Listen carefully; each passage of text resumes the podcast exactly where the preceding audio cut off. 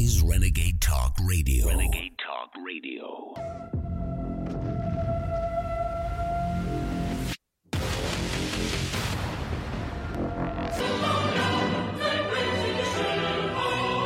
President Xi entered the United States with zero U.S. flags being flown and was given the red carpet treatment, replete with U.S. soldiers holding the communist flag. The optics are obvious, and there has never been a more important time to pay attention to what is happening to the Republic than right now, because it is being sold down the river right in front of our eyes. Why else would the Secretary of State look like he's a witness to treason? Well, Mr. President, it's good to see you again. We've spent many hours together over the last uh, 10 or 12 years, and uh, to host you in the United States is a great honor and a pleasure.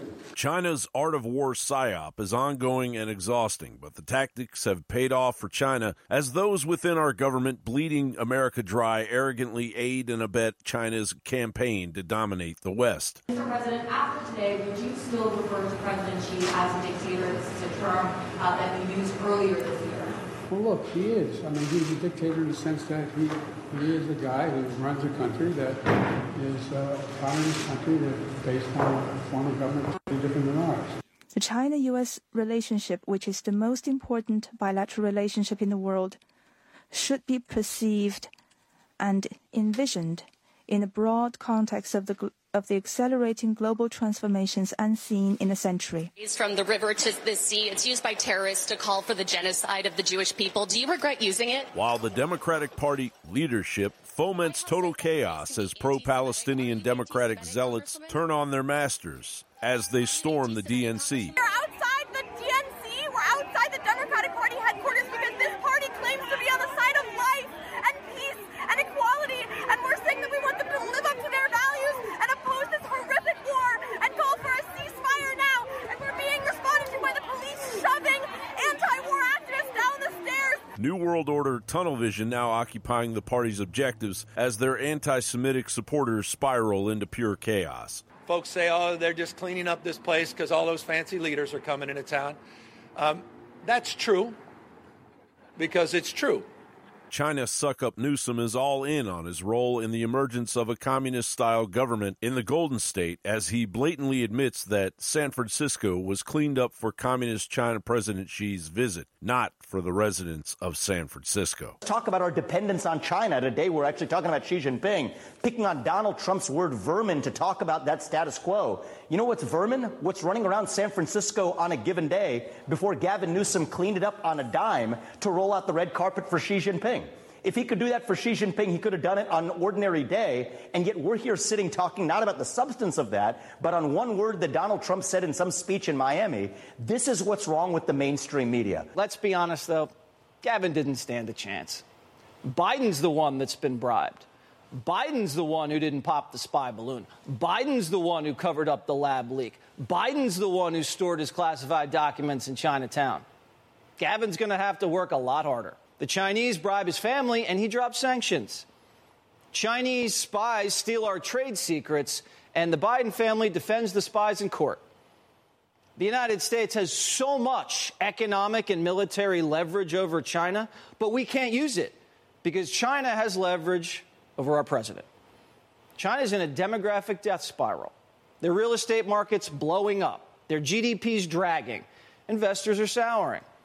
Now's the perfect time to squeeze the Chinese. But since the president's compromised, Chinese behavior isn't changing, and Chinese profits are still flowing to corporate America. It's a win win for everyone except the American people. And as the jaws dropped of Americans paying attention to the blatant treason before their eyes, the FCC adopted rules to prevent and eliminate digital discrimination, essentially ensuring that the nefarious 5G towers will now reach every American community while stifling innovation by grinding the internet to a slow halt via big government regulation. As China launches the world's first next generation internet service more than 10 times faster than existing major routes, two years ahead of schedule. John Bound reporting.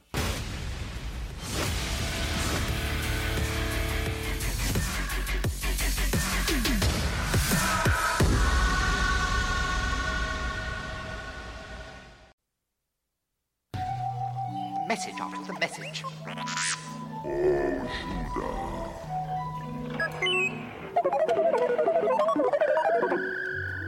I'm a pioneer. I'm an explorer.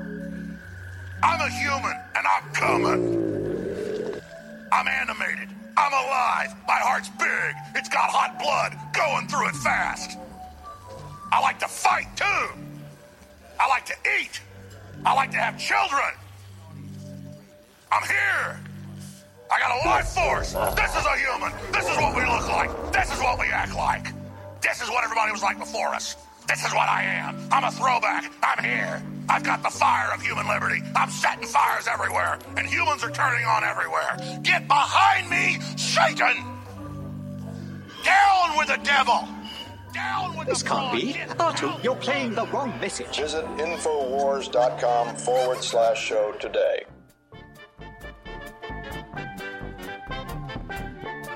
Welcome to the War Room, ladies and gentlemen. I am Chase Geiser, your host this afternoon. Harrison Smith wanted to host the American Journal this morning because he loves his native audience so much and they love him, they missed him. And so on Fridays, he's going to be hosting the American Journal in the mornings, and I'll be hosting the War Room in the afternoons until Owen Schroyer comes back from his federally sponsored vacation.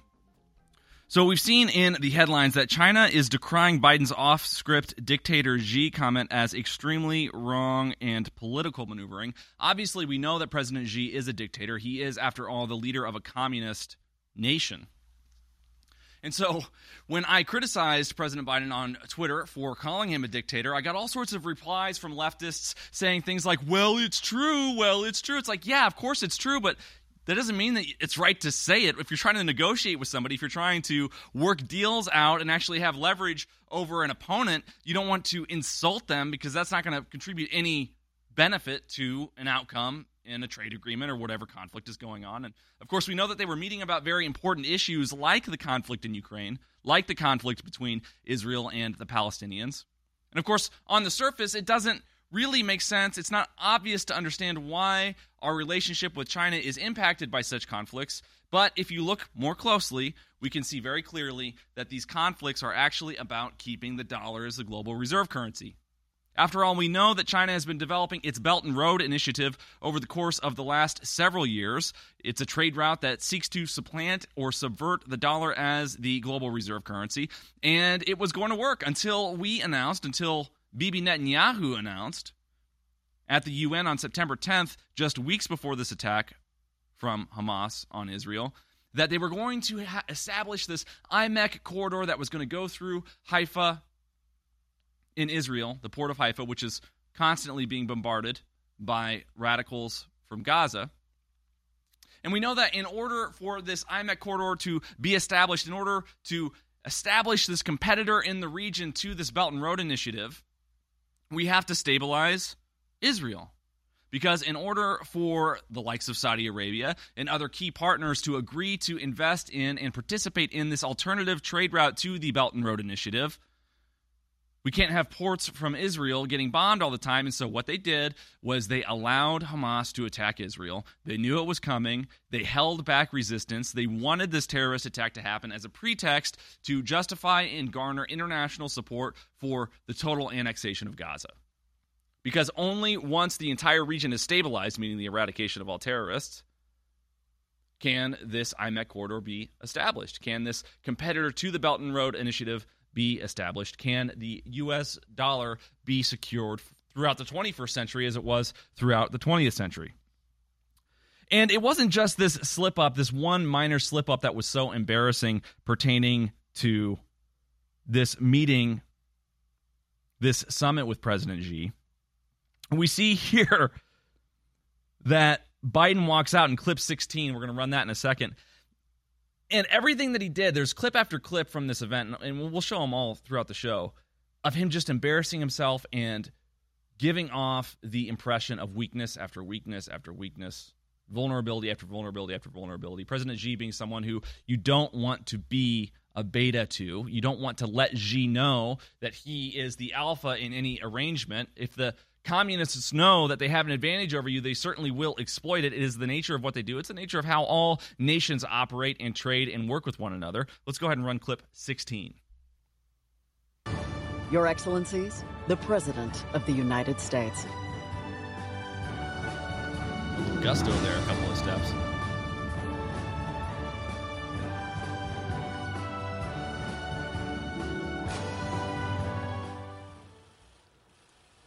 This thing on. Is this on? yes, it is. It's like, come, come on, man. Then, of course, there's this other clip, which is clip five, I want to show you. This is just another instance of Biden embarrassing himself. And you can see it really in the eyes of Blinken specifically. Let's look closely at Blinken's face in this clip on clip five. Time to go. Time to go. We're walking out. Yeah, we're walking out. Everyone's Everyone start walking Thank you so much. Everyone's got to head out. Everyone's got to head out. Everyone's heading out this way. That's a similar look to what one might see if they've ever seen a boomer taking care of someone with dementia who's a member of the silent generation. Not a lot of people realize this, but Joe Biden is so old that he's not even a baby boomer. He's too old to be a baby boomer. He's a member of the silent generation. In fact, he was potty trained by the time Adolf Hitler died, so that means he's old enough to remember when Hitler was on the radio. I think he was born like three years after the air conditioning was invented for the automobile. And it's really starting to show how old he is in clips like that. Not to mention his rambling about fentanyl. Let's listen to this clip, clip number 14, where he went on and on about fentanyl as if he himself had overdosed on fentanyl right before giving the speech. Go ahead and run clip 14. Uh, you know, uh, we're in a situation where we agreed that uh, fentanyl and its, pre- its precursors will be curbed substantially, and the pill presses. That's a big. That's a big movement. They're doing, uh, and by the way, uh, you know, I, I, won't. I guess I shouldn't identify where it occurred, but John, I know uh, two people near where I live. Their kids, literally, as that's uh, strange, they woke up dead some of that inserted in, whether he, the young man did or not, inserted in a, uh, drug he was taking, fentanyl. Again, I, I don't. I hope you don't have any experience with knowing anyone, but this is the largest killer. People in that age category, and uh, you know. Uh, what is he talking about?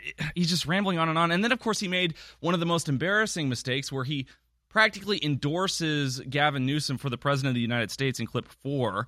He's giving a speech. He's speaking to how impressed he is with Newsom, who was also present at this event, of course, because it was in San Francisco.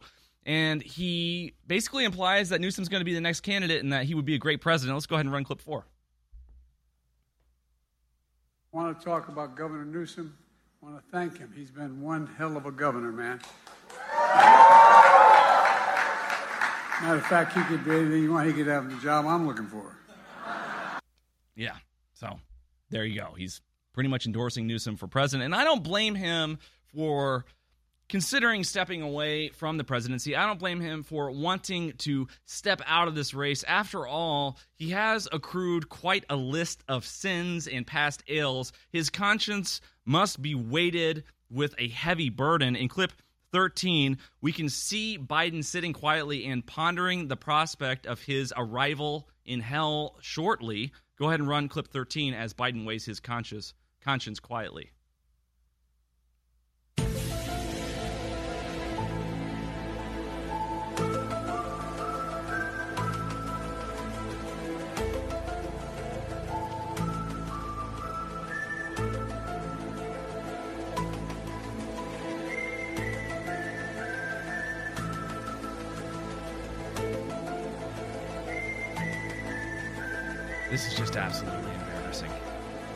I've never seen anything like it. I feel bad for our country. And frankly, I think the White House should just issue a policy that they're no longer going to be having Biden speak. They're no, no longer going to be releasing clips or having any public appearances. He just needs to be quietly in the White House. We're about ready to go to break. Before we go to break, make sure you go to InfoWarsStore.com because Survival Shield X2 is finally back in stock. Get it for 25% off plus free shipping and double the Patriot points. The globalists want you to be run down and unhealthy so they can dominate your life. Fight back with one of nature's greatest essentials. Visit InfoWarsStore.com and be the reason we're still on the air.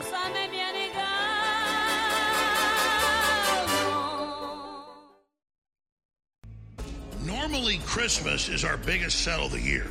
but because of supply chain breakdowns and other issues, this is our biggest sale because finally almost all of our best selling products are finally back in stock, including sold out for more than a year X2, the only true nascent iodine out there is finally back. What it does for your immune system, your body, all your cells is miraculous. It's discounted at InfoWarsStore.com. Double Patriot points, free shipping. Biggest sale, hands down, of 2023. I'm sure Christmas will have a big sale, but we'll be sold out of most of this. So Christmas has come early. Black Friday's come early. And it funds the Info War. Get X2. Get Vasobeats back in stock. Get all the other great products at InfoWarsStore.com right now. But again, our fan favorite, my favorite, is X2. Sold out for over a year. Could be our last run if we're shut down. Get it while you can. X2, discounted InfoWarsStore.com. We have three original, one of a kind toothpaste designed by my father, a dentist, at InfoWarsStore.com that don't have fillers, that are filled with high quality essential oils and more. We have the turmeric toothpaste, we have the ultimate tooth whitening with coral calcium toothpaste, and we have the amazing activated charcoal toothpaste, again, with a whole bunch of key essential oils that are so good, not just for your teeth and your gums, but your whole mouth, your throat, and more. These are really game changing toothpaste. They're very, very strong. Most over the counter toothpaste have fluoride, ours don't. And it doesn't have fillers in it. It is just chock full of incredible things that God gave us through Mother Nature. So, it's now back in stock. It became a bestseller. The turmeric toothpaste is available again at InfoWarsStore.com. We're selling out of the tooth whitening toothpaste. We got some of that left. And we also have some of the amazing activated charcoal toothpaste in stock, but it's running out as well. So all three toothpaste in stock for limited time. InfoWarsStore.com. The War Room. Infowars.com forward slash show.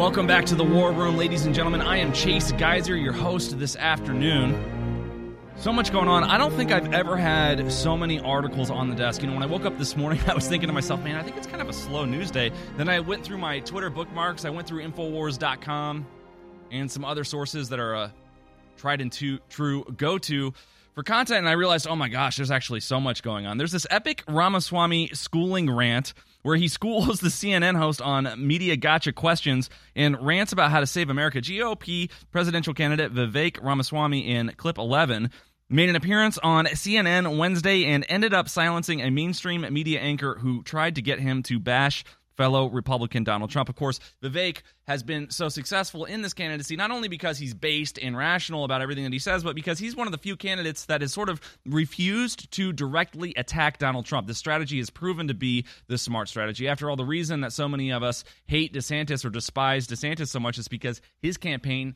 time and time again, made the error of attacking a stronger opponent head on. That's just something you don't do in any conflict. Let's go ahead and run clip 11 and see what Vivek had to say that language, they live like vermin. Do you believe that that is, as your uh, Republican colleague Chris Christie has said, neo Nazi rhetoric? This is a classic mainstream media move. Pick some individual phrase of Donald Trump, focus on literally that word without actually interrogating the substance of what's at issue. The word I was chosen we are for in the a middle reason. of a cultural war in this country.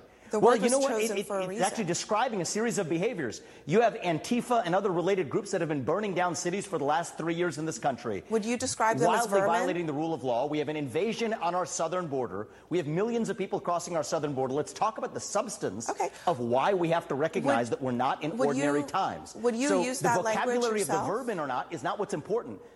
Well, I haven't used that language. So, So you can look at my, my track record on the campaign trail. I talk about the issues. We all talk about them differently. But what I'm not going to do is play some game of focusing on some word that somebody else said without ignoring entirely the substance of what we're actually talking about. A border crisis of historic proportion. Economic stagnation we haven't seen in 50 years. A national identity crisis and a loss of national pride in the next generation that's potentially existential for this country. Let's talk about our dependence on China. Today we're actually talking about Xi Jinping, picking on Donald Trump's word vermin to talk about that status quo. You know what's vermin? What's running around San Francisco on a given day before Gavin Newsom cleaned it up on a dime to roll out the red carpet for Xi Jinping. If he could do that for Xi Jinping, he could have done it on an ordinary day. And yet we're here sitting talking not about the substance of that, but on one word that Donald Trump said in some speech in Miami. This is what's wrong with the mainstream media. Focus on the substance and let's have an actual policy debate rather than talking to a presidential candidate instead of the policy substance of what's actually going on in the country, picking on some word that Donald Trump said on a certain day and asking me for comment on it. Give me a break. Yeah, he's absolutely right. And you can see the look in her face, the sort of smug, disappointed look. And one of the things I noticed as we were watching that clip back is just imagining what it would be like to be a CNN host. Obviously, I've had the fortunate privilege of speaking to this audience, I think the best audience in the world. And one of the benefits working at InfoWars is, like Harrison said a couple of days ago on Twitter, like Alex said, referencing Harrison's tweet, we're not told what to say here. We're not given a narrative here. We are told to tell the truth, but we don't have to agree on every issue. And you can totally tell when you watch any mainstream media outlet that there's a top down narrative, there's an editor, there's a producer in the ear, constantly telling them what questions to ask, where to push, and they have to fall in line. And I just can't imagine what it would be like if moments before I was about ready to go on air, I heard something said in my ear, or I was told that I couldn't take a particular angle or position on an issue because it was counter to what the network believed.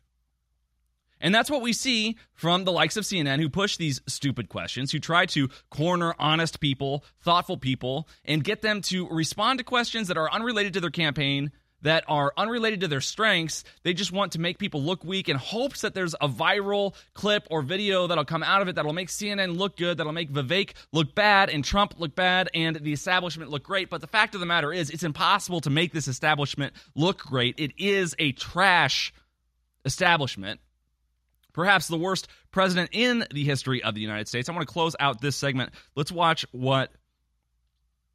You know what? I'm not gonna. I'm gonna go to this clip in the next segment because I want to give it uh, the right amount of time, and we're not gonna have enough time to get into it this time.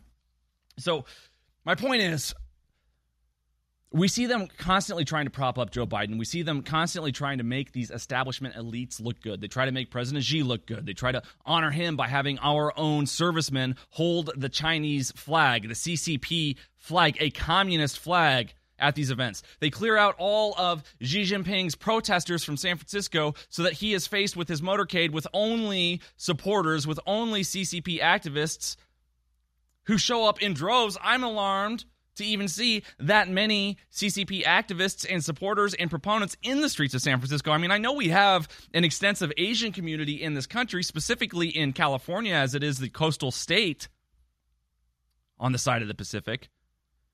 But the vast majority of Asians that I know talk about how terrible communism is. Just like the vast majority of Ukrainians you talk to who were alive during the era of the Soviet Union talk about how terrible communism is. I have yet to meet anyone that's actually spent any time in a communist country living there as a citizen who would come and say communism is so much better than capitalism, everything was so much better, unless those specific people who are supporting the state or promoting the state were members of the state themselves. Anybody who advocates for the power of any state either is the state or seeks to become the state. That's just how it is. And frankly, I wouldn't be surprised to find out that our tax dollars were used to pay people to show up and hold flags that day. Perhaps when they were clearing out the homeless people or the zombie walkers on the streets of San Francisco, they dressed some of them up, gave them a haircut, handed them a flag and, a hundred bucks, and said, "Hey, all you got to do is stand here quietly, and you can stay in the area." That's probably what happened because I can't imagine that you could find anybody who is actually an advocate of the CCP living in this country anybody who's actually experienced that. The Asian community members that I know come over here, they love America, they force their kids to go to college, they're very disciplinarian. They they believe in success, they believe in class shifting, they believe in honor, and they don't like communism because they know what it's like to see 50 to 100 million people starve during the Great Leap Forward. The people who love communism so much are still there. They're over there, they don't come here. So we've got these proponents of communism in the streets celebrating the arrival of President Biden's boss. We've got our own servicemen holding up a communist flag. And then we have, have Biden accidentally referring to him as a dictator after a summit that allegedly went so amazingly well. I'm telling you right now, Xi Jinping is laughing so hard right now. He is so pleased to see that Biden made that mistake because then it's just another excuse for him to attack Biden in the United States. It's another excuse for him to create propaganda to rally the brainwashed communists in China around his cause, around an antagonistic cause toward the United States. And I tell you what, it doesn't do any good for Israel. So if this administration, if this political class loves Israel so much, well, then giving Xi Jinping ammo against the United States is not a good thing because I tell you what, if anybody wants Israel to fall, and I'm not saying what Israel's doing in Palestine is right, but if anybody wants Israel to fall, it's China. That's why they fund Iran. That's why Iran funds Hamas. And that's why Hamas attacked just weeks after this IMEC corridor was announced. They want to secure economic dominance over the 21st century. They want to subvert the US dollar as the global reserve currency. And Joe Biden is not equipped to stop them from doing it, folks. More on the other side.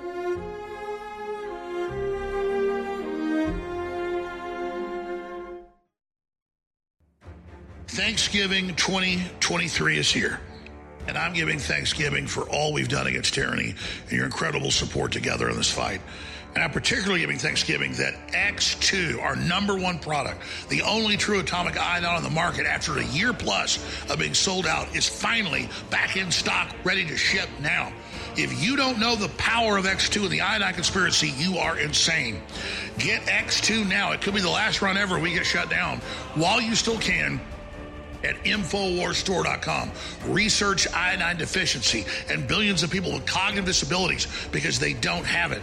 X2, X2, X2 is now back in stock at InfoWarsStore.com. Takes a few weeks to kick in, but it is the building block to everything. It's the missing link. They bomb us with the fluoride that is in the same family but has the opposite effect.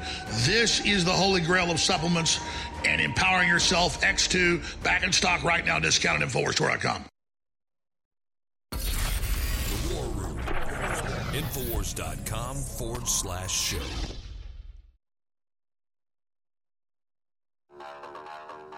Unveiling the truth behind the globalist curtain. Welcome to the War Room.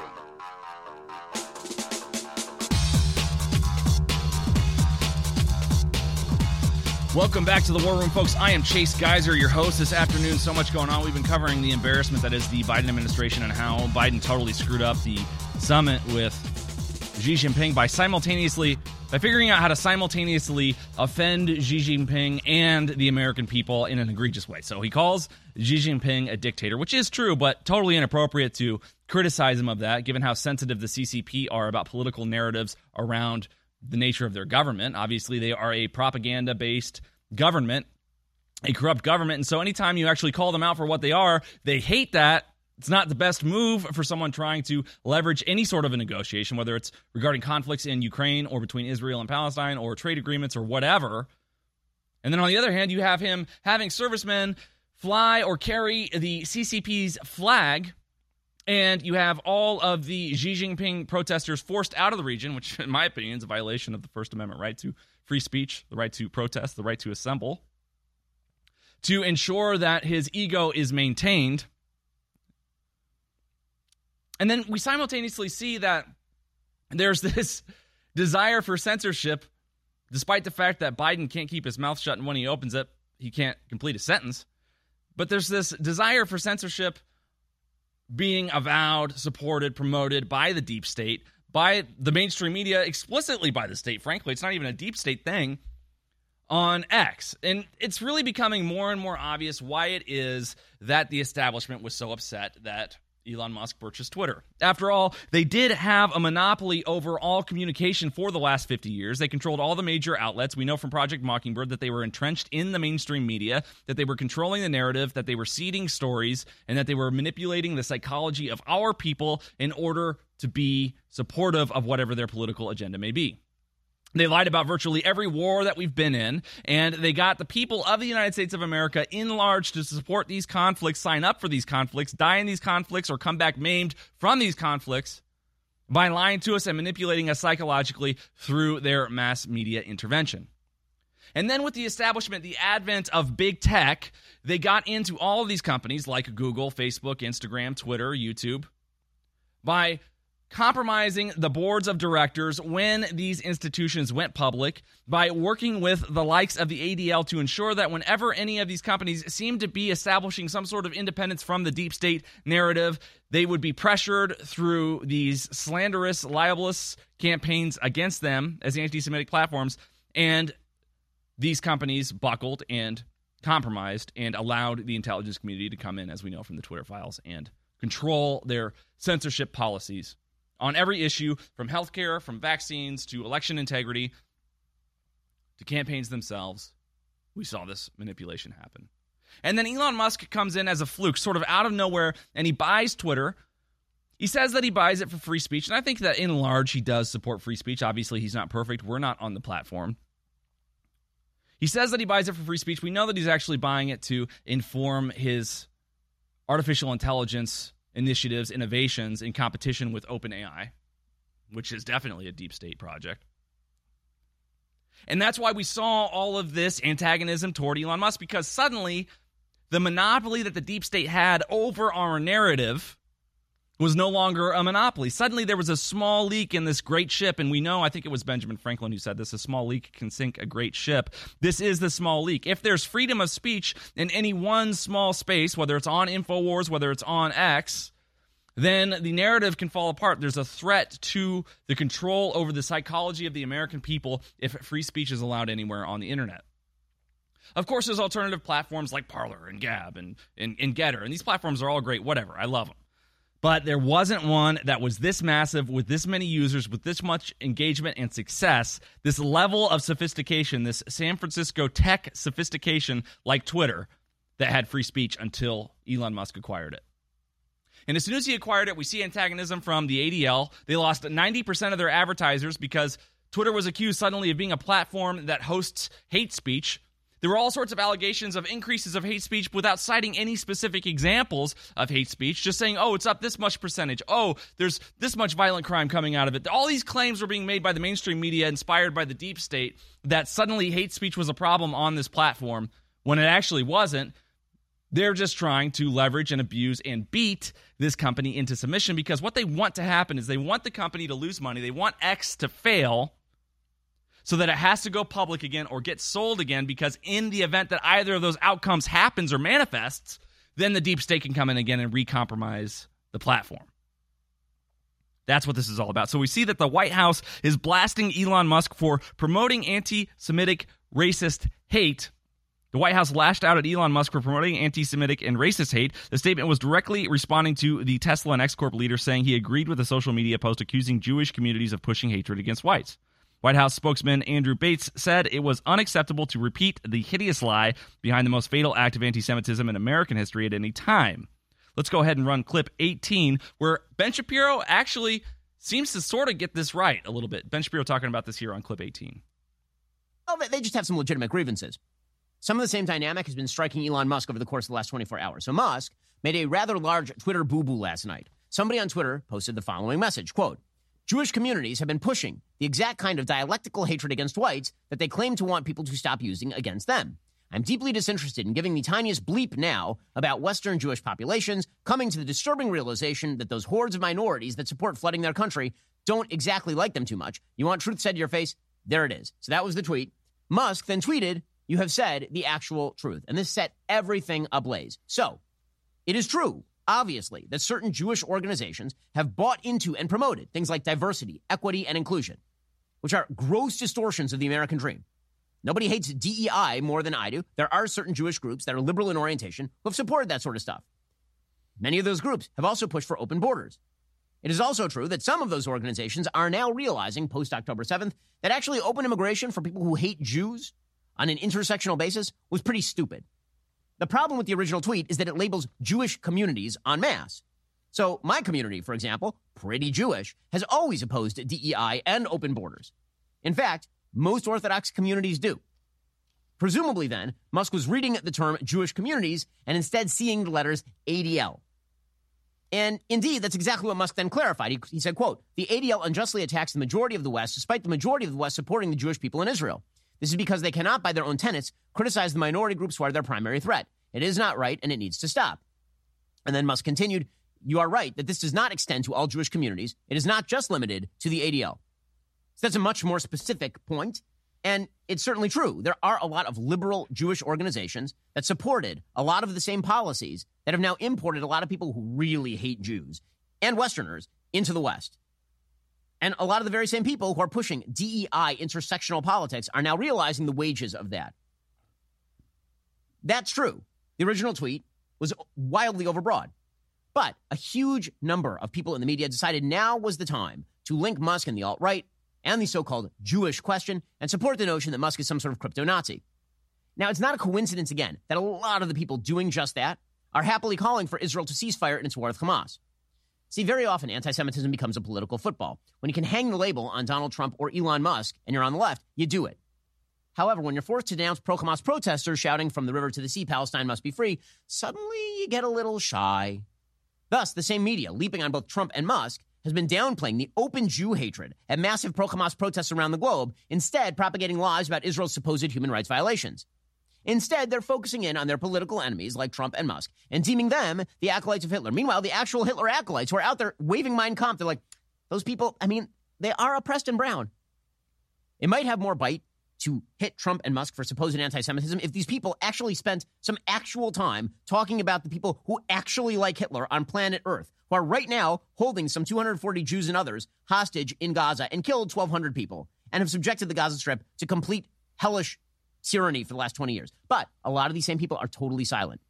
In one second, we'll talk about their silence because their silence is absolutely deafening. Fascinating there that they're coming after Musk that way. They're calling him a crypto Nazi. I tell you what, if you call me a crypterd, the wise words of William Buckley, make sure you visit InfoWarsStore.com. Get Survival Shield X2 is finally back in stock. You get it for 25% off plus free shipping and double Patriot points today. Be the reason we are still on the air at InfoWarsStore.com. The InfoWars Live Silver Bullet Colloidal Silver has finally returned. To celebrate this powerful product's long awaited homecoming, we're slashing $10 off the asking price, passing the savings on to you. Silver Bullet is the answer to Alex's extensive search for a powerful colloidal silver product that utilizes high quality processes that has applications for both preparedness and regular use. Concentrated to 30 parts per million in a pure base of deionized water, this survival silver is the perfect fit for you and your family's routine and emergency supply. Colloidal silver is an amazing natural product that can assist your body's many healing processes. Do a deep dive, research the possibilities of colloidal silver yourself, and don't miss out on this limited time offer of $10 off. Try InfoWars Live Silver Bullet Colloidal Silver today, available right now at InfoWarsStore.com. Finally, Vitamin Mineral Fusion is back in stock and now available for 25% off at InfoWarsStore.com. This specially formulated drink mix gives your body the essential vitamins, minerals, amino acids, and other beneficial compounds that support optimum health. Vitamin Mineral Fusion goes above and beyond the standard of vitamins and trace minerals. Our exclusive formula is loaded with 34 key ingredients, including vitamin C, E, D, B12, calcium, magnesium, zinc, selenium, L-glutamine, CoQ10, alpha lipoic acid, folic acid riboflavin, and much more. Aside from bolstering your bodily functions, this drink mix is naturally delicious. And unlike capsules and vitamin pills, it's truly a pleasure to the taste buds. So if you haven't already, mix it up and take your health to the next level with Vitamin Mineral Fusion today. Now 25% off at InfoWarsStore.com. War Room. Infowars.com forward slash show.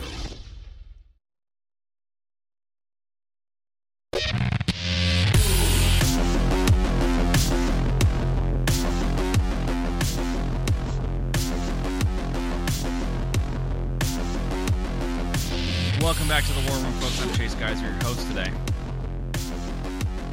We saw in the last segment Ben Shapiro talking about the recent controversy surrounding Musk's response to what some would call an anti Semitic tweet. But it's clear to me that Elon Musk is not actually anti Semitic. In fact, he clarified his support for the initial tweet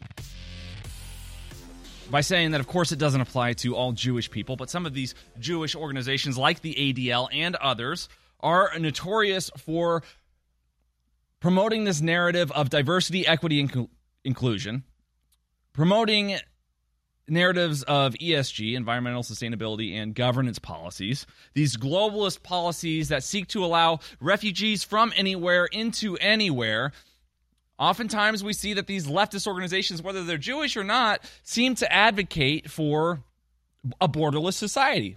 Internationalism, globalism, open borders for everyone to go anywhere whenever they want, except when it comes to very specific issues. When it comes to Ukraine, you got to be careful about the border. When it comes to Israel, obviously, national sovereignty is suddenly very important, but when it comes to our very own border, it's not important at all. We see that 10 million people, at least, have come across the border since the advent of the Biden administration. And frankly, uh, I think they just use these sorts of things as excuses. This anti Semitism accusation is an excuse to justify censorship. It's a false flag operation, it's a psyop. They want to come in and say that free speech is so dangerous that it's violating the rights the, the, the rights of the most vulnerable among us, like Jewish people or people of color or refugees, and so it has to be controlled, mitigated, managed in order for us to have a safe society, a just society where everybody's voice can be heard equally on these platforms, where everybody has a right to express himself as long as they don't say whatever the narrative from the deep state agrees with. And the fact of the matter is, they really want to control the narrative because, after all, controlling the narrative is how the deep state controls our international policy. It's how it gets support for these wars. It's how it justifies these wars. It's how it manifests these false flag operations that get us into these conflicts. And we see that the fact of the matter is, this Hamas attack has resulted in a propaganda nightmare for Israel and the deep state and the political class, which wants us to get involved explicitly in this conflict. If Twitter had never been acquired by Elon Musk, it would have censored the hell out of all of these videos we see coming from Gaza of children being pulled out of rubble, of dead babies, of dead children, of dead innocent civilians in the streets. We wouldn't be hearing anything from Gaza as we didn't hear anything from them really over the last decades on the mainstream media until free speech was expressed on the internet. And then, of course, it was shut down very quickly. After the advent of social media, it was very quickly that these narratives were controlled on those platforms, especially after Cambridge Analytica in 2016. We saw a massive pushback against freedom of speech on social media. And that's why Netanyahu was meeting with Musk just two weeks before this attack from Hamas on Israel to talk about anti Semitism on the platform that's why we've seen this pushback from the ADL. That's why these advertisers have been forced or pressured to pull their support or their dollars from advertising on the platform because they want to control speech on X to ensure that they can get us into the next conflict and get support garnered for the next conflict. But we see that with this free speech, nearly 7 in 10 Americans support a ceasefire in Gaza, a new poll finds. And pro Palestine protesters disrupted Canadian Prime Minister's dinner. Let's check out clip, clip six, where Justin Trudeau was swarmed. Two people were arrested after some 250 pro Palestine protesters surrounded a Vancouver restaurant where Canadian Prime Minister Justin Trudeau was dining on Tuesday night, police said. Let's go ahead and run clip six. Fire now! Fire now!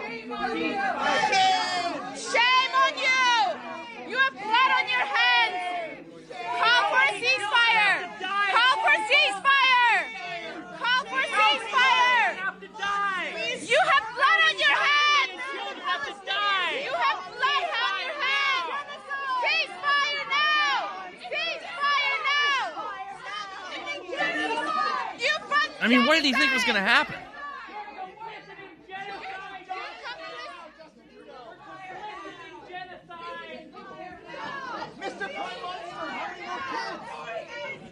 Justin Trudeau, you fund genocide! Mr. Prime Minister? How many more kids have to die?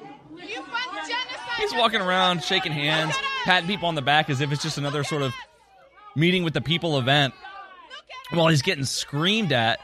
And I don't think that this would be happening at all if X didn't have free speech. And I'm not a supporter of Hamas. I'm not really a supporter of Palestine at all. I don't like radical Islam. I think most of them are extremists. I think, according to the Pew Research studies, that way too many of them support the notion that suicide bombing is sometimes an acceptable practice. The data is in on that. But I also don't support the notion that Israel can just carpet bomb an entire region indiscriminately because there was a terrorist attack from a specific political sect. I mean, the number of civilians that have died in this conflict compared to the number of actual terrorists is astounding. I think I was watching Harrison earlier. I think he said it was like over 6,000. Was it children specifically or people in, in total? 6,000 people killed. Innocent people, civilians killed.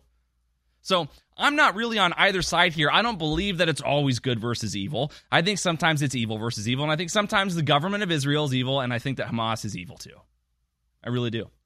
But that's why we're seeing pressure against Trudeau, who with his smug little smile, he looks like God, he looks like such a pussy, frankly.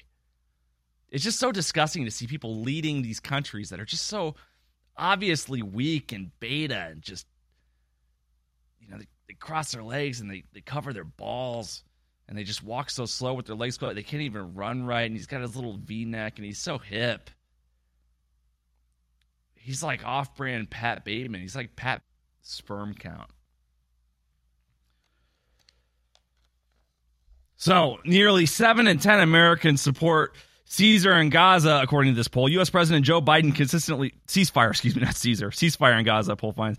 U.S. President Joe Biden has consistently rejected demands that he push the Israeli government toward a ceasefire, instead asking for humanitarian pauses. I don't know what the difference is. I think that a humanitarian pause is just sort of the politically correct term for a ceasefire. Like if you have a ceasefire, you're sort of admitting that the conflict's over or you're trying to make it end or that, you know, it, it would be justified for uh, the conflict to be over. So by calling it a humanitarian pause, it's sort of like when the bell rings in between rounds in a boxing match, I guess, right? Oh no, you guys are still fighting. The fight's still happening. Right now, we're just gonna get a little water. We're gonna have, you know, stitches put in our lip, and we're gonna, you know, make sure we towel you off. That, that that's what a humanitarian pause is, right? But it's just the same thing. It's it's a politically correct form of this. And the reason that so many Americans support a ceasefire is because they see that innocent people are being killed indiscriminately. And we know this happens in every single conflict, but for the first time in a long time, it's very obvious to us how war actually works. The nature of conflict. Obviously, during our entire conflict in the Middle East, with Iraq and Afghanistan, we had a mainstream media that was controlled. It lied about weapons of mass destruction. It got us into these conflicts. It supported these conflicts. It perpetuated these conflicts. And no one really saw, other than a headline here or there, the instances of the amount of civilians that died. But I believe it's upwards of 500,000 civilians that were killed over the course of 20 years in our wars with Iraq and Afghanistan due to collateral damage from the conflict. And so every single war is the same. It's not like this conflict is particularly violent compared to others. We carpet bombed Japan. We carpet bombed Dresden. Certainly the, Brit- the Brits did. The Nazis bombed the hell out of London. Every single war results in civilian death, innocent victims, innocent casualties, total displacement, tragedy. War is hell. There's a reason people say that. It's because it's true.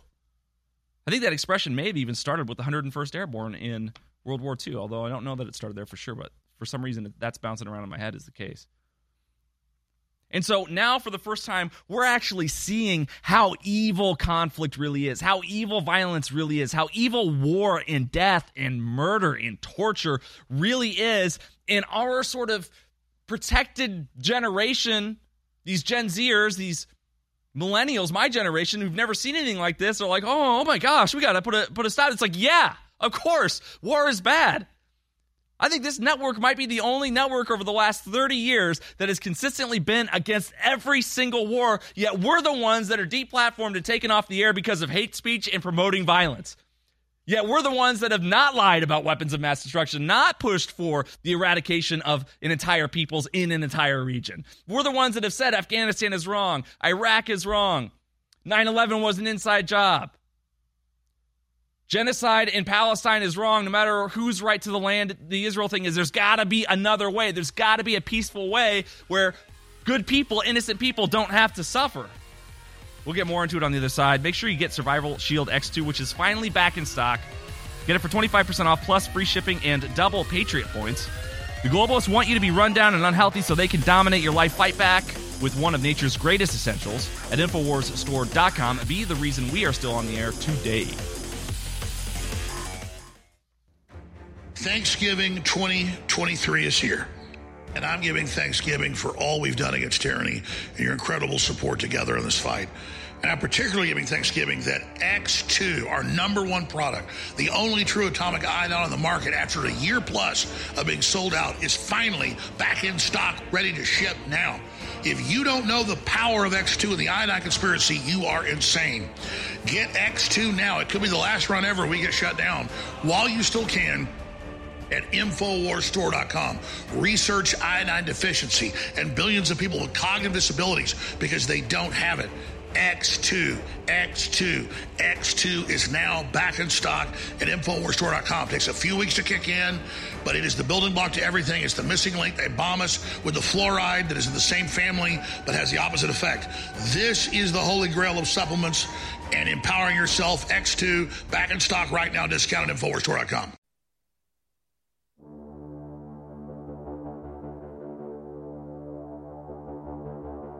really sad thing, Tim. Even though you're right, and that is insane, they're getting better history than George W. Bush taught them. so Well, as, I- as as crazy as all of this is, at least now they're hearing the other side of the story. They're still reaching a very dumb conclusion. If their conclusion is Osama bin Laden They was did right, not read the letter. Well, okay, I, I don't know. There's no way of knowing that Look, look, for look, sure. But there's no yeah. there's no reasonable way to say that a leftist agrees with the statement that we must ban homosexuality. Yeah, No, agree. yeah, I agree see, with you. no, here's why, Here's why I, I think you're you're wrong in a sense because the leftists will be so hypocritical that almost every situation they look at, they have to look at it through who is the oppressor versus who is the oppressed. Yes. And Yes. whoever is the more white European looking ones is always the more oppressed. And if those two things completely contradict each other, it doesn't matter. Yeah, so like homophobia people is go, okay I- I because wanna you're a just minority. In general, Yeah. if a Muslim is being oppressed, then they'll be like, okay, we're on the side of the Muslim. And then if they feel like a gay person's being oppressed, they're on the side of the gay person. And the fact that that Muslim and that gay person would not get along very And well I agree just does you. not like register. And, and I agree mind. with you, but it's more more mostly about ignorance. Like when they have queers for Palestine and they made the Pride Palestine flag.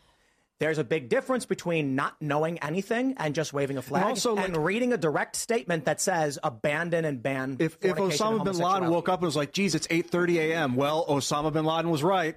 That doesn't mean that he's right about everything he said. Probably some things in here are correct, specifically about why they were attacking. He seems pretty honest, the Palestine stuff. Th- but then we got to be clear. He didn't say that they're fighting us because we won't adopt Sharia. Mm. Part of it is you won't let us practice our Sharia in our countries of choice, so we will fight. Then the part of the second part, what are we calling on you to do now is like adopt Sharia. They're pissed. They're beyond the pale at that point. Yes, because he says you guys have aggressed so so consistently, and you don't listen to reason, you don't listen to rational discussion, you don't want to have any negotiations, you want to be you don't want to be civil at all. Think about this: we we phrase these radical jihadis as the most uncivil, barbaric people on the planet. They look at us, the Americans, and they say. Y'all aren't civil. Think about how crazy that is. The head choppers in Syria think that the American empire isn't civil. People need to internalize this. Actually, think about what they're saying there. That's profound. That's profound that they think that we are the barbarians on Earth. Ta like, take it in for a second. For real. Well, it's, uh, you know, this is something that I kind of like came across in the, in the debate I was doing last night, and there's part of this uh, thing where people look. We are unquestionably, say, the United States of America and and Israel. Uh, compared to the Muslim world uh, uh, in which we've fought a lot of wars over the last couple decades, we are undeniably much more advanced, much more sophisticated, uh, much more systematized, and they are much more primitive than us. And so it's very easy for people to go like, you know, what people who are on say like the pro-Israeli side of the the argument. If you go, well, look, I mean, Hamas killed all these people. I think that's really wrong. What happened on October 7th? But then look, Israel's killing all these innocent people in response, and I think that's wrong. It's very easy for them to be like, no, no, no, no, no. That was barbarians targeting civilians, and this is collateral damage done by military strikes. And it's very easy in the Western world to feel this difference. That, like, well, that no, but that's just different. You know what I mean? This is kind of like, look, this is bad policy, But or they don't- they or don't even feel that good, difference, or though. even good policy that happens to have these negative, you know, uh, um, results.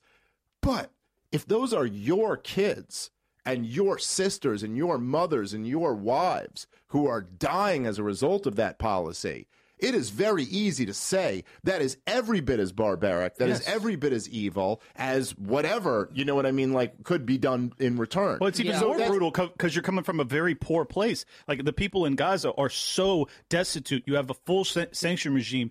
All they've dealt with is bombardment year after year, sniper fire. These people have been radicalized, and we and we refuse to just look in the damn mirror and say, "Why? Why is this happening? Can we do anything to actually intervene on behalf of these people?" As opposed to just going, "Look at what Hamas did." Let's flatten everybody. Let's let's so that's just a little piece the of the of Timcast destruction. All I'm episode the other day. Dave Smith and Clint Russell from Liberty Lock Lockdown podcast on the show there. Great points there. We're going to get into the story more. They're talking about the Osama bin Laden viral letter from 20 years ago, where so many in Gen Z are saying Osama bin Laden was right. We're going to dive into the details and talk about that in the next segment. Stick with us, folks. In a galaxy torn by conflict, where darkness spreads its tendrils across the universe, one hero rises against the immeasurable might of the globalists. Tune in and trust in the power of the truth to lead us to victory in the great info war. Prepare for the ultimate battle for truth with today's War Room broadcast. Now, it's your host, Owen Shroyer and his intrepid crew. Find the show and share the links at Infowars.com forward slash show.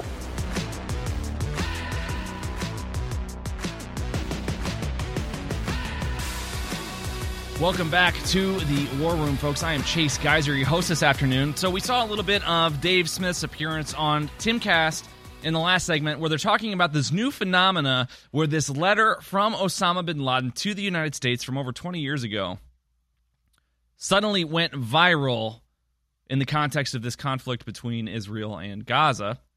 And so many members of Gen Z, so many millennials are coming out and saying, wow, Osama bin Laden was right. Because for some reason, people, midwits, can't fathom the idea that maybe everybody's evil, right?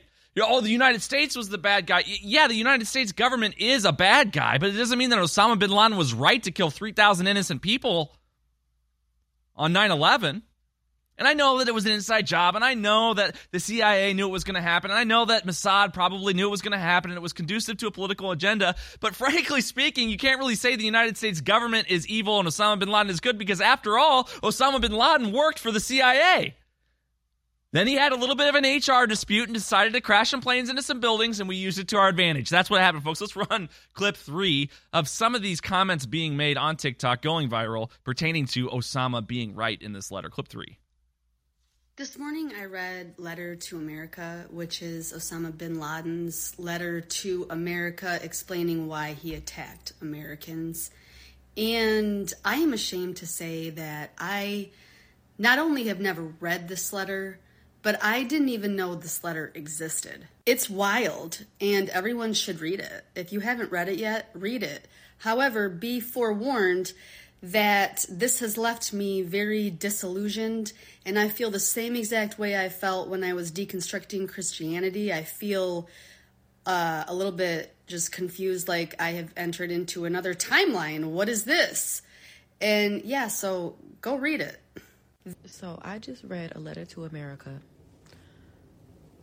and I will never look at life the same. I will never look at this country the same. I will never. I please read it, and if you have read it, let me know if you are also going through an existential crisis in this very moment. Because in the last 20 minutes, my entire viewpoint on the entire life I have believed and I have lived has changed. Please read that entire letter. I need everyone to stop what they're doing right now and go read. It's literally two pages. Go read A Letter to America. And please come back here and just let me know what you think because I feel like I'm going through like an existential crisis right now, and a lot of people are. So I just need someone else to be feeling this too. I need you to stop what you're doing and go read A Letter to America. It is literally the craziest thing I've read in a while. And while I can't say that I'm that surprised, I am pretty shocked. So go read it and tell me what you think because I really also need to talk to other people about this. And actually, before you even read the letter, I did want to mention in reading the letter, I could only think of this tweet that I saw the other day. Under settler colonialism, any kind of resistance is branded as terrorist because the only acceptable violence is violent. Osama bin Laden's letter to America, which I will be going through right here, but it's actually that terrorism has been So we can see there that we have a compilation of person after person from either Gen Z or the millennial generation saying that they read this letter from Osama bin Laden to the United States and now Osama bin Laden, uh, bin Laden in their mind is some sort of hero. Now it's this oppressor versus oppressed thing. I don't understand how it's so complicated for people to realize that it's possible for there to be two bad guys in any given conflict. It's possible for both parties to be evil. Obviously, Osama bin Laden wasn't a good dude. Obviously, any sort of violence that advocates suicide bombing or killing civilians as the target is evil.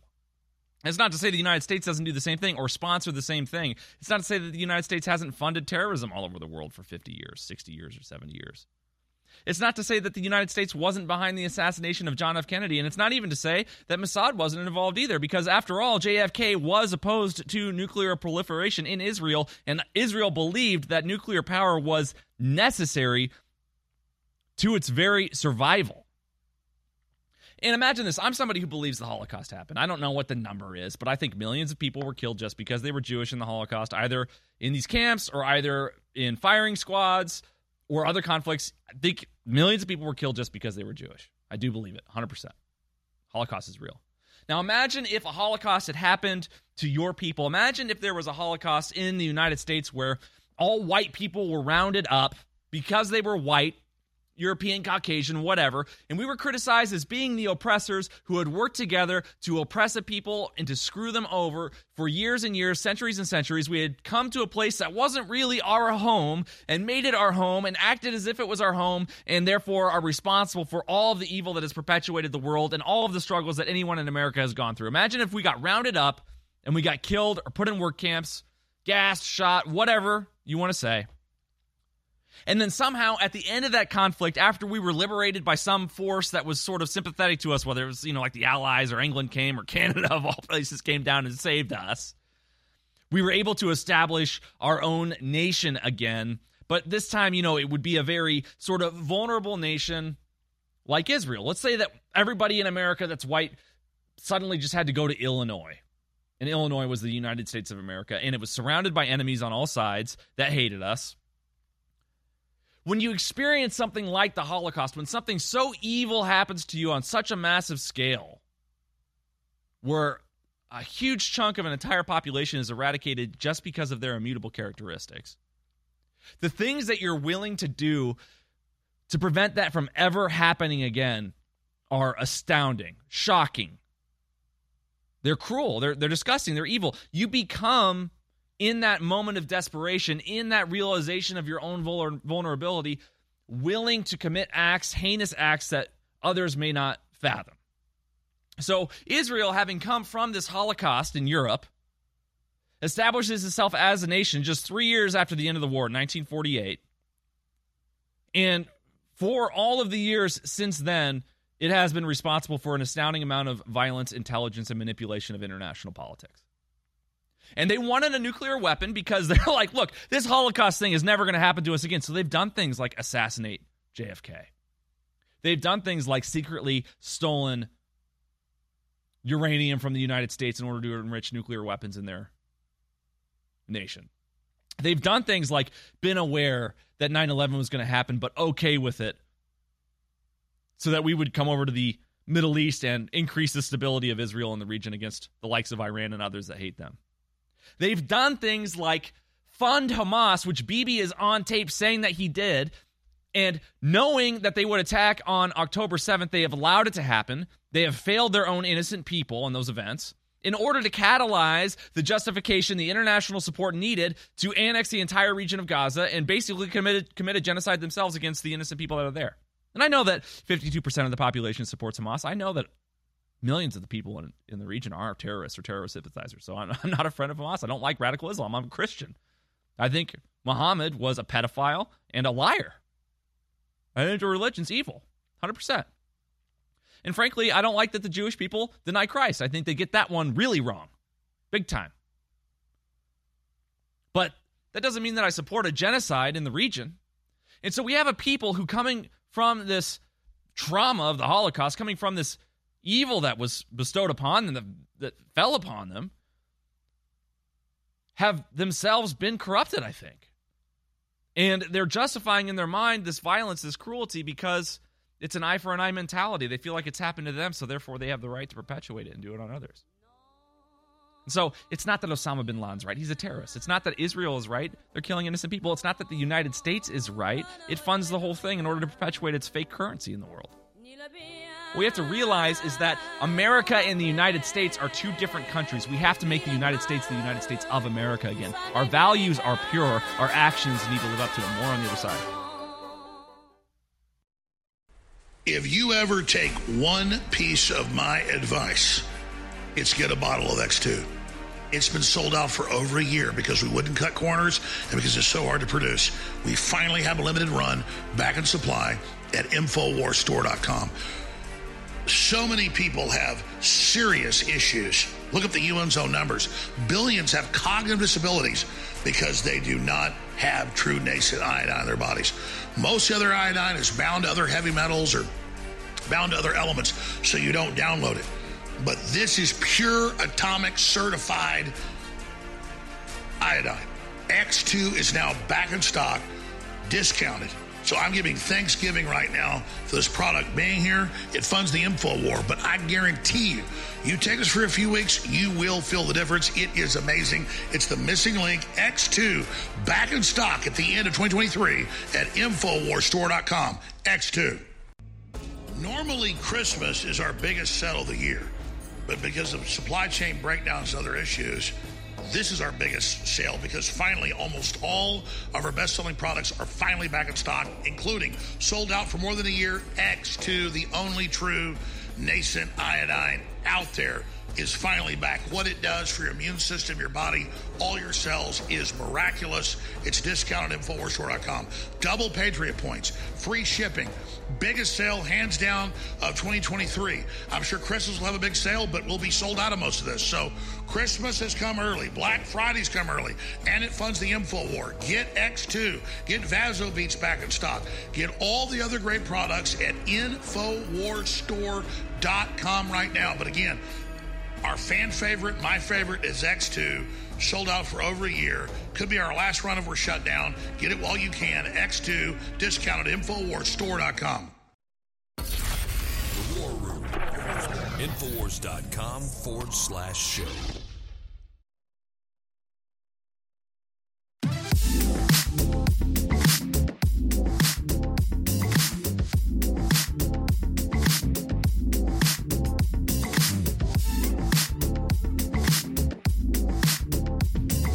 Welcome back to the War Room, folks. I'm Chase Geiser, your host today. So we've been talking about how the United States and Israel are sort of losing this propaganda war, and it's all because of free speech, and that's why they're coming after Musk. That's why they're coming after X, because there's just too much freedom of speech on the platform for their monopoly on the political narrative to survive.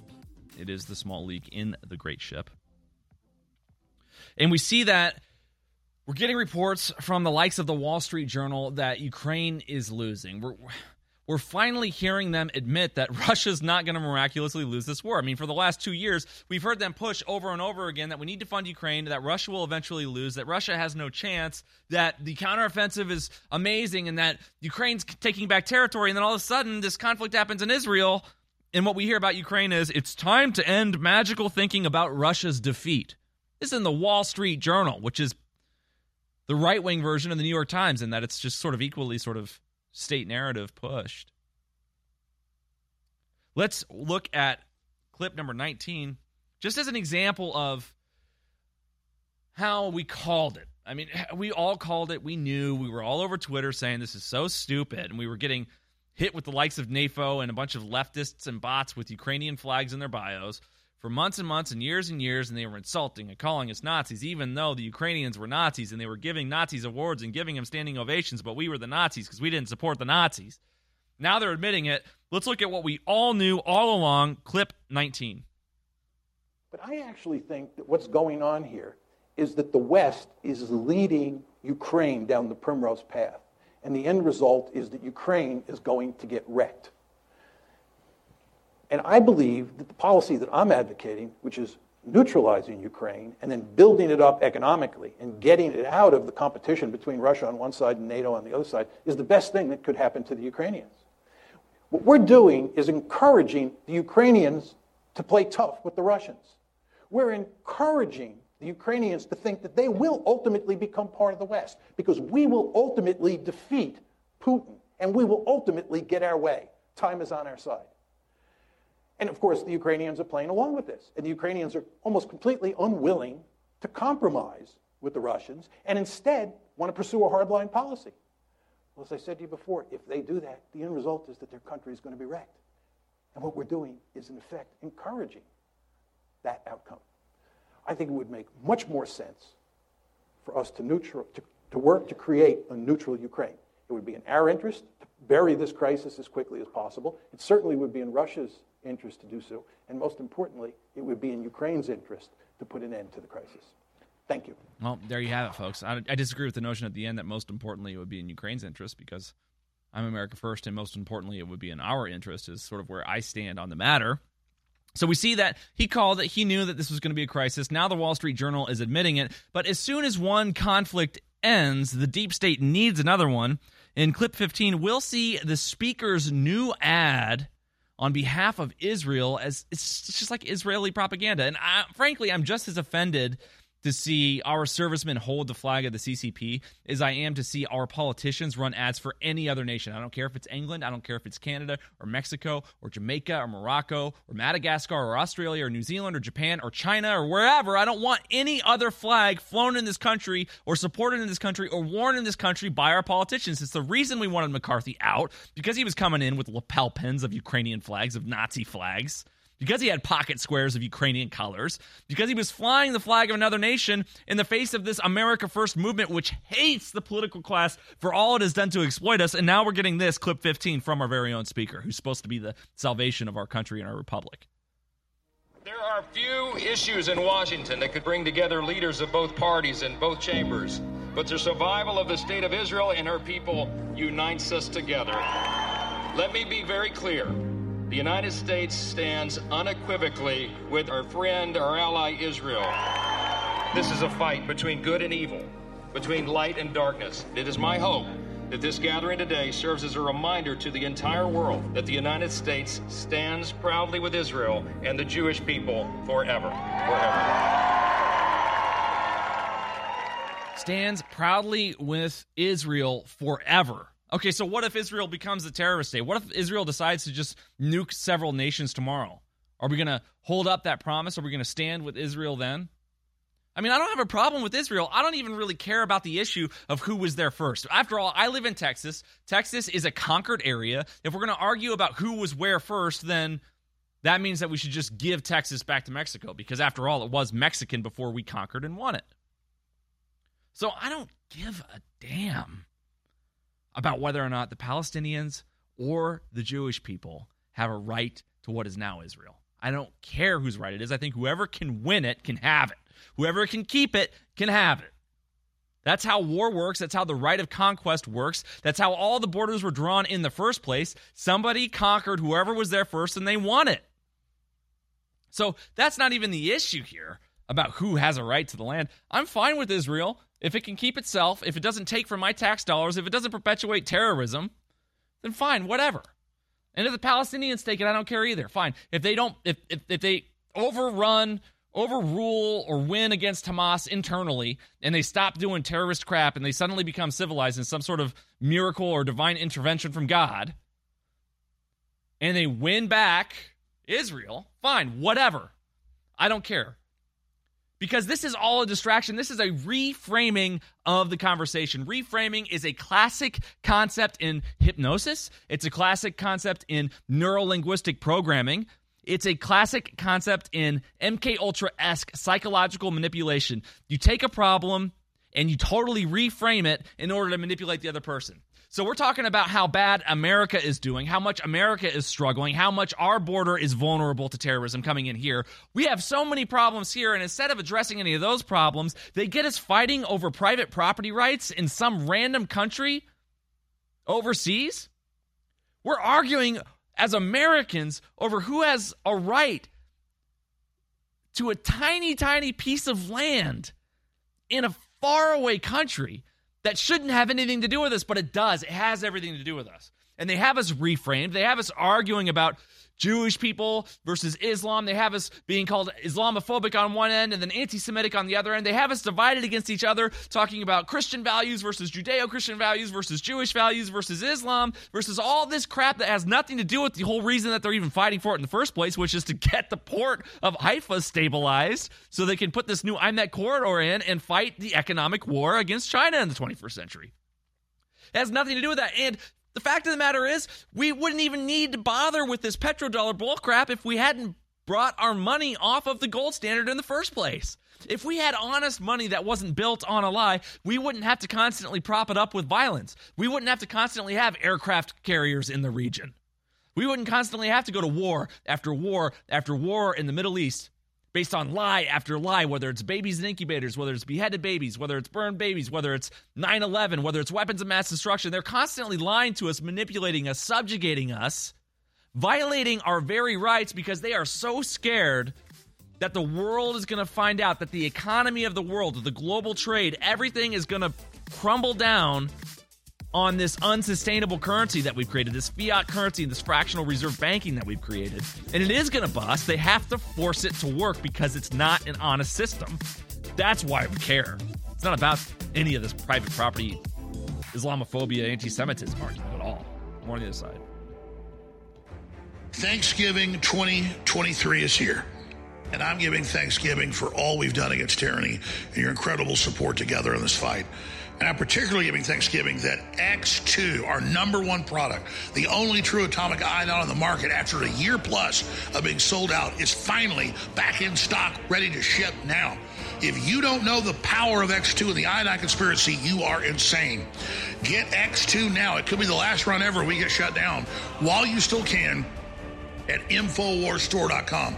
Research iodine deficiency and billions of people with cognitive disabilities because they don't have it.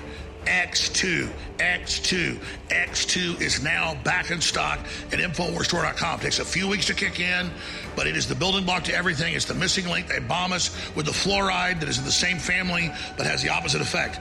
This is the holy grail of supplements and empowering yourself. X2 back in stock right now. Discount at InfoWarsStore.com. The War Room. Infowars.com forward slash show.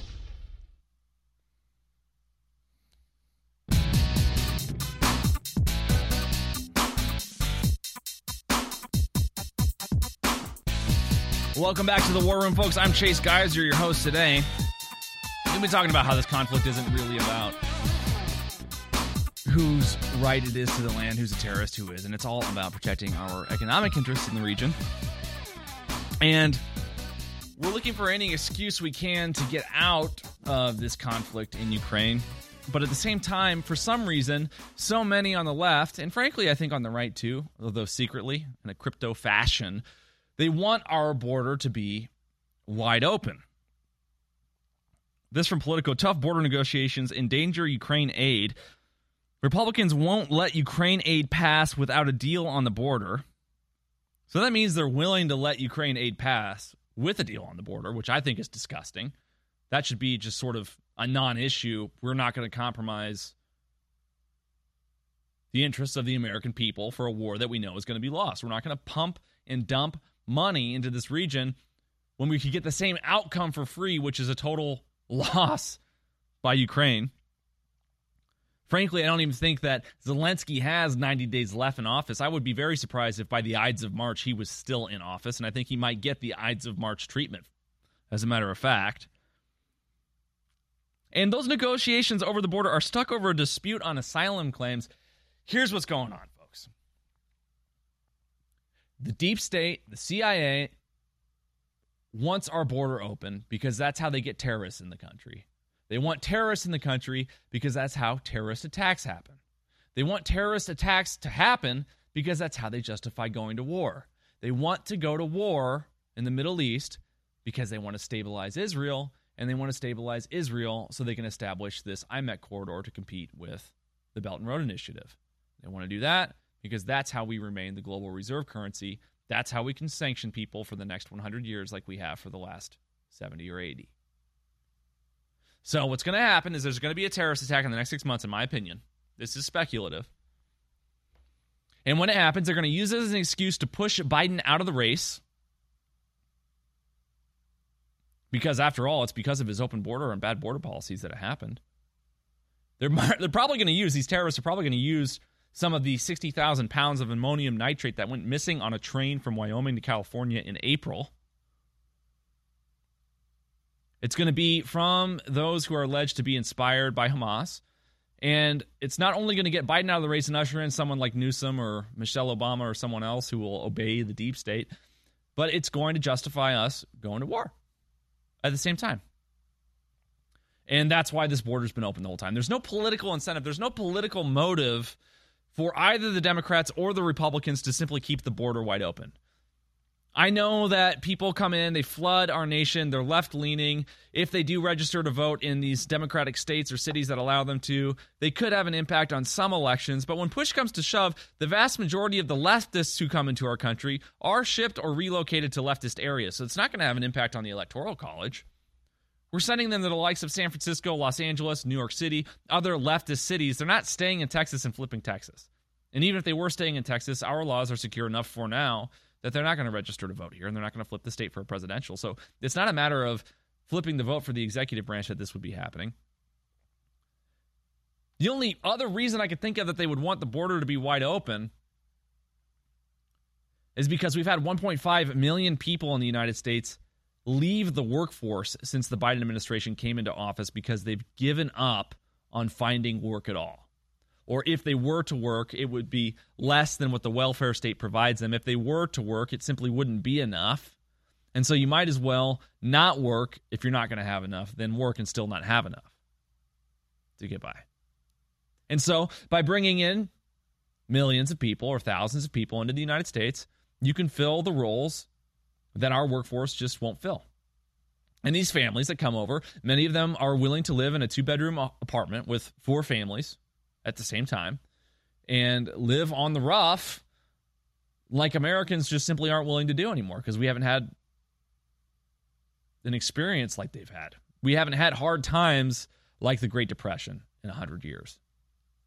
But they're willing to do it. So that's part of it.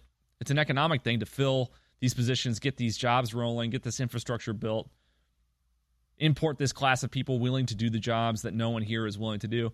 But when push comes to shove, the reason that our intelligence community, our defense department, our politicians aren't protecting the border is because why should they? It's not good for them to keep it open, our politicians, but it, it, there's not really any motive for them to do anything about it. And so the intelligence community is just sort of exploiting this, this situation. This is how terrorists come into the country. And I guarantee whenever the next terrorist attack happens, and it will happen, it's going to be from people that are on a list and they came in illegally and they're going to already know everything about them, just like they found the miraculous passport of one of the hijackers on 9 11. It's all orchestrated. And I know that we talk a lot on this network about whether this corruption is sort of a top down New World Order plan with some sort of mastermind behind it, whether it's a Rothschild or Klaus Schwab. And I struggle between wondering whether or not it's a manifestation naturally of corruption or whether it's coordinated. And I've really just come to the conclusion that it's both. I've come to the conclusion that our politicians are so compromised and blackmailed and incompetent simultaneously that they can be completely manipulated by a sophisticated opponent or puppet puppeteer. And that sophisticated opponent or puppeteer is the likes of the intelligence community. Frankly, I think that the intelligence community approached the Biden family before this last election and blackmailed them into running. I don't even think the Bidens wanted to run. I don't think Joe Biden wanted to be the president of the United States, but I think they came to him and they said, Look, if you don't run for office and do everything that we say, we're going to put you in prison. We're going to put Hunter in prison. It's going to be hell to pay for you. So you're going to run. We'll make sure that you win. You won't even have to campaign. You can just stay home in your basement. We'll make sure that you win. But when you're in office, you're going to sign what we tell you to sign. You're going to keep the border open. You're going to get involved in any of these international conflicts that we want you to because the intelligence community they simultaneously want to make money off of the military industrial complex that they are but they also want to in the name of national security protect the sanctity of the US dollar as the global reserve currency. So they're taking on this utilitarian machiavellian approach. They're saying it's okay for innocent people to die in xyz occasion if it means that thousands upon thousands of americans will be better off economically because the dollar as the reserve currency has been protected. And we've brought our intelligence community to a place where it has to make decisions like this because our politicians politicians are so dishonest and incompetent. They overspent, so we didn't have the gold to back the dollar, and we had to go off the gold standard because they overspent because they were corrupt and they were getting kickback on the contracts and the wars and the violence. And now we've put our intelligence community in a position where it has to stomach supporting, funding, even organizing and planning evil, heinous crimes against humanity in order to do what it perceives as the greater good. And so we've got this unchecked fourth branch of government that our founding fathers never could have imagined. They never could have imagined how sophisticated an intelligence community could be, how good the technology would be to surveil entire populations, to manipulate and coerce entire populations. You got to keep in mind that psychology wasn't even really invented as a field of study until Freud. Like we're talking, was that late 19th, early 20th century? 150 years after the revolution. I mean, these people weren't thinking like we think. They didn't understand things like Pavlovian reward and punishment, or neurolinguistic programming, or hypnosis, or persuasion, or manipulation, or even cults, really. All they understood was tyranny by conquest versus freedom by revolution. But now we're faced with this tyranny by conspiracy. It's not a tyranny by conquest that we're faced with. That's why the Second Amendment hasn't protected us from losing our freedoms and our rights because we haven't been subjugated in the way that people have been subjugated for the last 2,000 years, 6,000 years. The Second Amendment pr- protects us against tyranny by conquest. If the government comes after us with guns, we can defend ourselves, but they don't come after us with guns. They manifest tyranny by conspiracy. They psychologically manipulate us. They push us into a corner before we're, we know we're even in a corner. We're in boiling water before we realize the water is boiling. boiling. So, how do we fight back against that? I don't know. Go to InfoWarsStore.com. Be the reason we're still on the air. That's a step in the right direction. More on the other side. If you ever take one piece of my advice, it's get a bottle of X2. It's been sold out for over a year because we wouldn't cut corners and because it's so hard to produce. We finally have a limited run back in supply at InfoWarsStore.com. So many people have serious issues. Look at the UN's own numbers. Billions have cognitive disabilities because they do not have true nascent iodine in their bodies. Most other iodine is bound to other heavy metals or bound to other elements, so you don't download it but this is pure atomic certified iodine. X2 is now back in stock, discounted. So I'm giving Thanksgiving right now for this product being here. It funds the info war, but I guarantee you, you take this for a few weeks, you will feel the difference. It is amazing. It's the missing link X2 back in stock at the end of 2023 at InfoWarsStore.com. X2. I have been in a 28 year marathon battle with a globalist. I have come from nowhere to the very heights of politics, not just in America, but in the world. We are engaging the globalist at point blank range in the information war. But I don't deserve the credit. Yes, I've persevered, but the listeners and viewers who support InfoWars are the real reason we've had this success. We're having now the greatest victories in the fight against the New World Order we've ever had we are now entering the final mile of the marathon. And that's why today it's more important than ever to realize how important you've been in this fight and to continue in the efforts you've been carrying out and to intensify them. God bless you all. I salute you. I thank you. And I beg you to intensify what you're doing now because we are over the target and history is happening. The fight is my fight. It's your fight. It's our fight. God bless you all.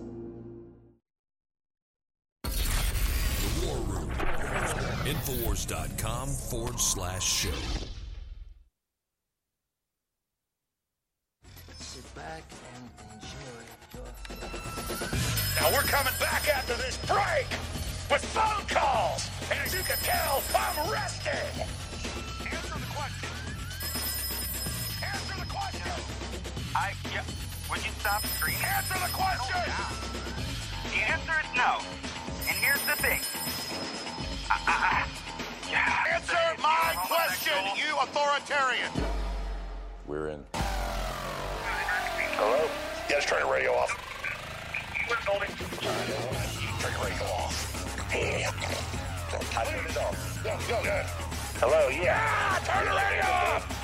Go ahead, turn this off. Good, yes, I love it. I'm sorry, I love you, Frank. Go ahead. Yeah, yeah. Can you hear me? Yeah, of course I can hear you. I just went to you. 877-789-2539. Welcome back to the War Room, folks. I'm Chase Geiser, your host this evening. Make sure you call in 877 789 2539. Again, that's 877 789 2539. I will be taking your calls throughout the last hour. The crew just placed this story on my desk. California father who bravely defended his family against masked intruders comes forward and reveals his gun permit has been revoked for an alarming reason. The article goes on to state that, believe it or not, the news gets scarier. Rico revealed to Fox News the alarming reason he lost his right to own a concealed firearm was because he allegedly yelled at cops when they visited his home three days ago. Yes, he supposedly raised his voice to the police, and now he can no longer effectively defend himself. To hell with these people, let's run the clip. LA criminals came to my home, pointing guns at my chest.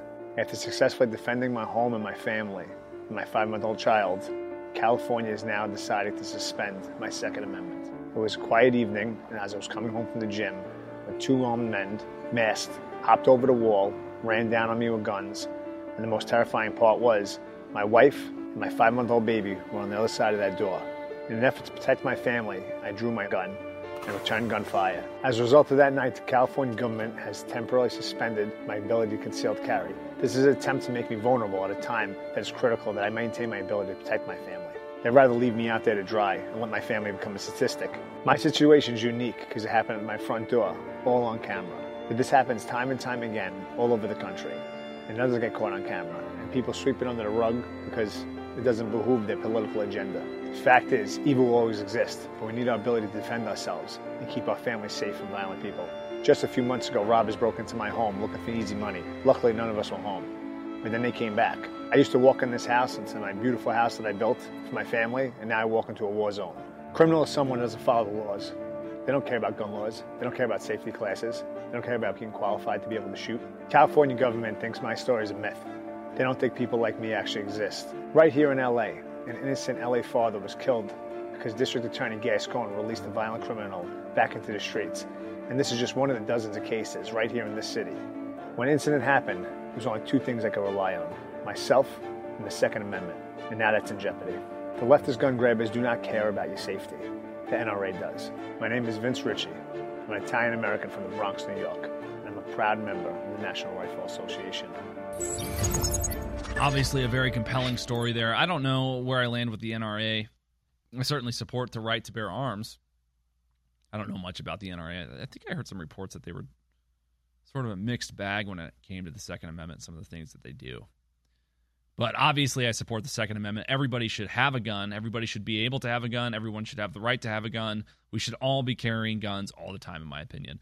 And we get all entwined in these conflicts in Ukraine and Israel. And it seems like every time another vulnerable country gets invaded, it doesn't have a Second Amendment right of its own.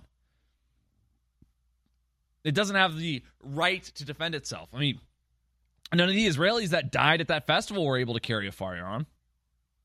None of the Israelis that have been attacked by terrorists from Gaza or the West Bank for the last decades have had the right to carry a firearm. And if they do have a right to have a gun, they have to like keep it assembled or disassembled in a certain way in their homes.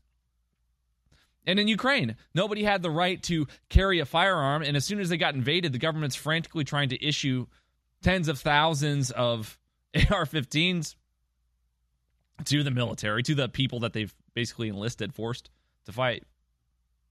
I'm not criticizing Ukraine for drafting its people. I think that a draft is probably only appropriate in the context of a domestic invasion, a domestic war. I don't think it should be used for a foreign war. But why is it that we aren't negotiating with these countries and saying things like, okay, if you want our aid, then you have to guarantee that your people will always have the right to bear arms because we don't want to have to do this again. Okay, if you want $115 billion, will you promise that you will always allow your citizens to have weapons of war so that Russia is deterred from doing this again? All right, Israel, if you want the Iron Dome to be funded, if you want the intelligence support or our military support, then you have to ensure that you will protect your civilians' right to defend themselves so that Hamas is discouraged from these sorts of attacks in the future. We constantly aid these countries, help these countries get involved in these foreign conflicts, but then we don't actually leverage the changes that need to be made in order to solve the problem. You know, 40% of marriages in Gaza are between first and second cousins. Did you know that? 30% of marriages are between first cousins. Do you know what that does to a population in terms of IQ and mental health over the course of hundreds of years or decade after decade of doing that? It creates an aggressive, violent, borderline retarded population that's impossible to reason with, frankly. And I'm not saying that's a justification for genocide. I'm not saying that to dehumanize them. I think they are human beings. Many of them are very innocent and they're being killed for no reason. But don't you think that if we're going to get involved in a conflict in Iraq or Afghanistan or Gaza, that maybe some of the terms that we should negotiate on the way out is hey, by the way, in order for us to help you rebuild, you're going to have to outlaw marrying cousins because it's causing all sorts of problems in the region. I mean, it's not just Gaza. I'm not even being critical of Palestine. It's it's basically every Islamic country, whether it's Afghanistan, Iran, or whatever. You can look it up. It's very obvious. It's called consanguinity in the in the in the Middle East. There's Wikipedia covers it. There you go, right there, right there on the screen. Science Direct. Study after study is done on this.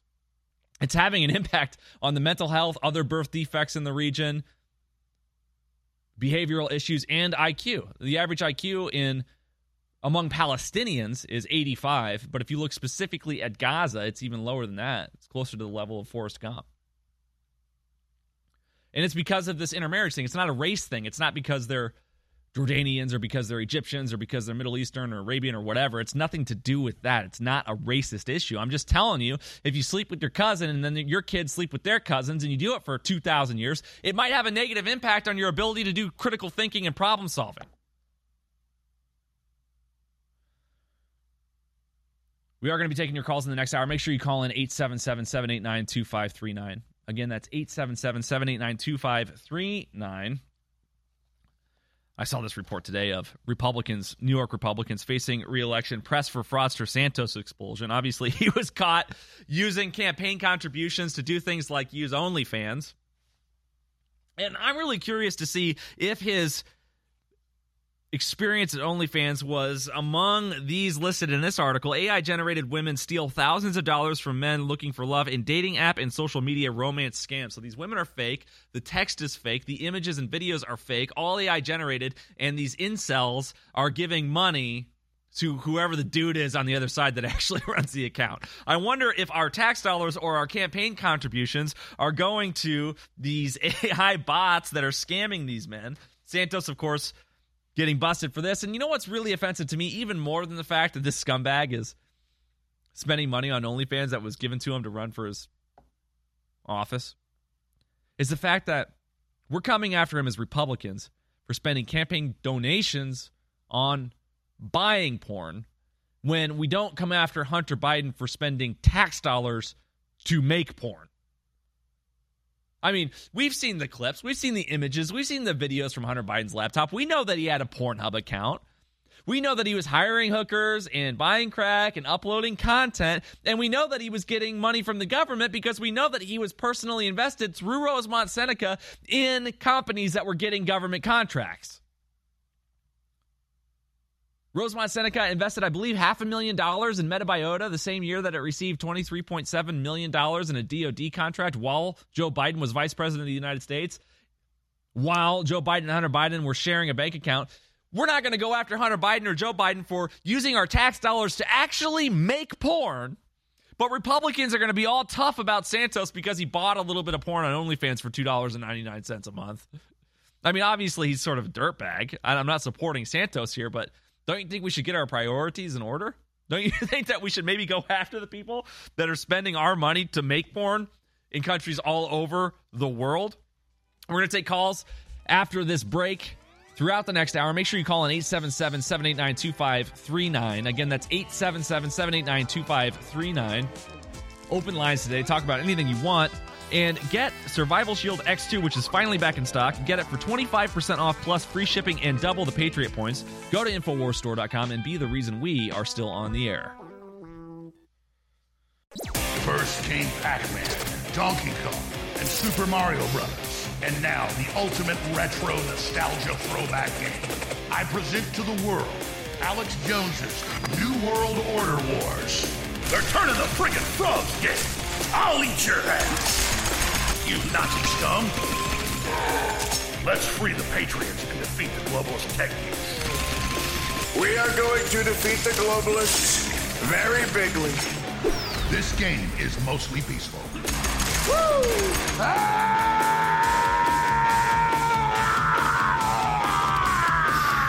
Hmm, I'm going to lower the world's population. big deal. I'm taking you down, rapist. I did not have sexual relations with that saxophone. Download it now at AlexJonesGame.com because, as we all know, anything badass gets censored.